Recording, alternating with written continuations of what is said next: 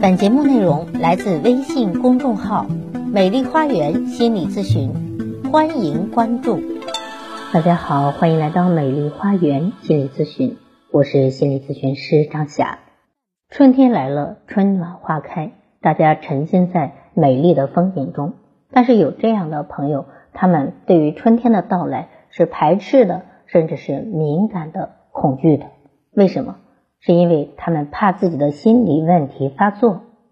确实，春季也是心理问题高发的时期。咱们听听心理专家怎么说。春天确实应该谨防心理疾病的发生。春为四时之首，伴随着春天的到来，万物勃发，阳气生发。这个时候，人们的精神活动也处在一个转折时期，这也是心理疾病的高发期。那么，心理门诊中有以下很多的案例。首先，春天里的林妹妹，这是 A 女士，她每年的春季都要请几次病假。立春刚过，她的情绪就和天气一样，变得琢磨不透，经常莫名其妙的低落，想哭。几个小时前还乐乐呵呵的，几个小时后就闷闷不乐了。有一次，A 女士说出了“做人真没意思，不想活了”等话。家人意识到问题的严重性，带他到了专业的心理门诊就诊。经过心理医生的诊断，确诊 A 女士患上了抑郁症。抑郁症是一种在春季极为高发的心理病症，表现为一组以情绪低落、兴趣减退为主要的症候群。有关统计数据表明，抑郁症患者在春天的自杀率明显高于其他季节。第二。春天里的话痨，和抑郁症患者的情绪低落相反，有的人则在春天好发情绪激昂的躁狂症。毕某就是其中一位。近一段时间，他老是喜欢拉着父母说自己要创业发大财，父母只要按他说的来就保准成功等话。每天他都情绪高涨，喜形于色。白天在学校上课时也是非常积极的发言，讲起来就滔滔不绝。中午休息的时间，更是拉着同学手舞足蹈讲个把小时。夜里呢，常常自己读书读到深夜，简直是精力充沛的超人，毫无疲乏感。后来，老师和家长发现孩子不对劲了，及时带到专科医院就诊，发现他得了躁狂症。春天呢，还是各种重性精神病的好发时节。从一些心理医生的临床经验来看，这类病人要比其他季节。高出许多，在每年的三到五月份，精神病的复发率约占全年的百分之七十以上。那么春天里的重点关注对象有哪些呢？首先是呃各类有心理问题的朋友，包括有一些比较严重的精神病的朋友，比如精神分裂症的患者。C 先生的病情每年在春天都要复发和加重，发作时家里的锅碗瓢盆都被他砸得稀巴烂。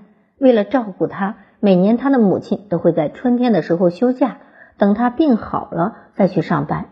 此外呢，还有突发症状者，恰好印证了民间谚语所说的“黄花黄，吃人忙”。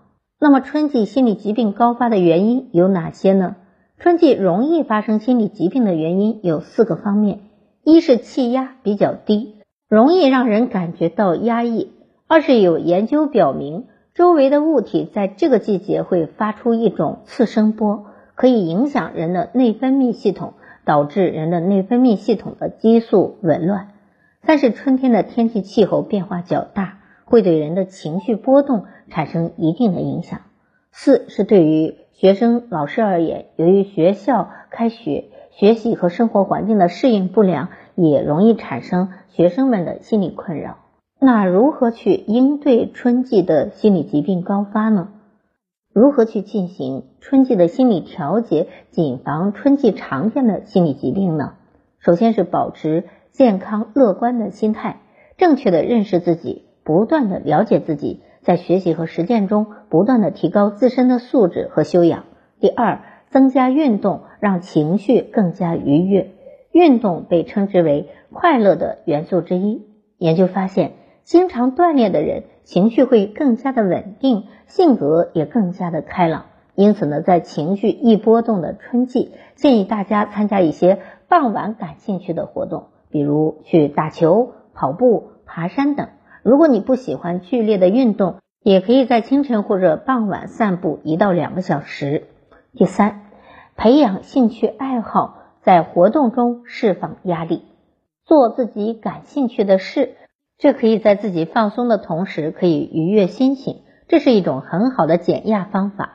比如，当心情烦躁时，可以听一些舒缓的音乐；当犹豫无力时，也可以听一些有感染力的音乐，或者看一部轻松愉快的电影。另外，转移注意力在一定程度上也可以消除不良的情绪。第四，就是及时和他人倾诉，找一个懂你的人，那这就是滋养的关系。你跟他在一起，他能够鼓励你、理解你、支持你啊。比如一个温暖的咨询师啊，就可以很好的帮到你。当然，如果你身边有脾气很好的、有非常善解人意的朋友，你也可以跟他聊一聊。这个时候可以了解一些心理学的知识，学会及时倾诉。产生心理困苦和苦恼时，主动和朋友、亲人求助，这是非常重要的。最后需要提醒大家的是，如果你有心理困惑和苦恼，那么如果你的身边的朋友，他没有这个能力的话，那你应该找专业的心理咨询老师。为什么？因为易发心理疾病的时候，正好是疗愈的最好时期。就是当你觉得要有症状或者有症状的时候，正好是疗愈的最好时机。这个时候正适合心理咨询。好，如果您觉得我的分享有意义，可以给我打赏。如果您有任何的心理困惑，都可以咨询我。所有的听众朋友首次咨询都可以享受最高优惠啊，它是半价优惠。另外呢，如果您想成为咨询师，也可以来联系我。想咨询我或者想成为咨询师的朋友，都可以添加我，关注我，咨询我，帮您理清困惑，走向幸福。咱们下期节目再会。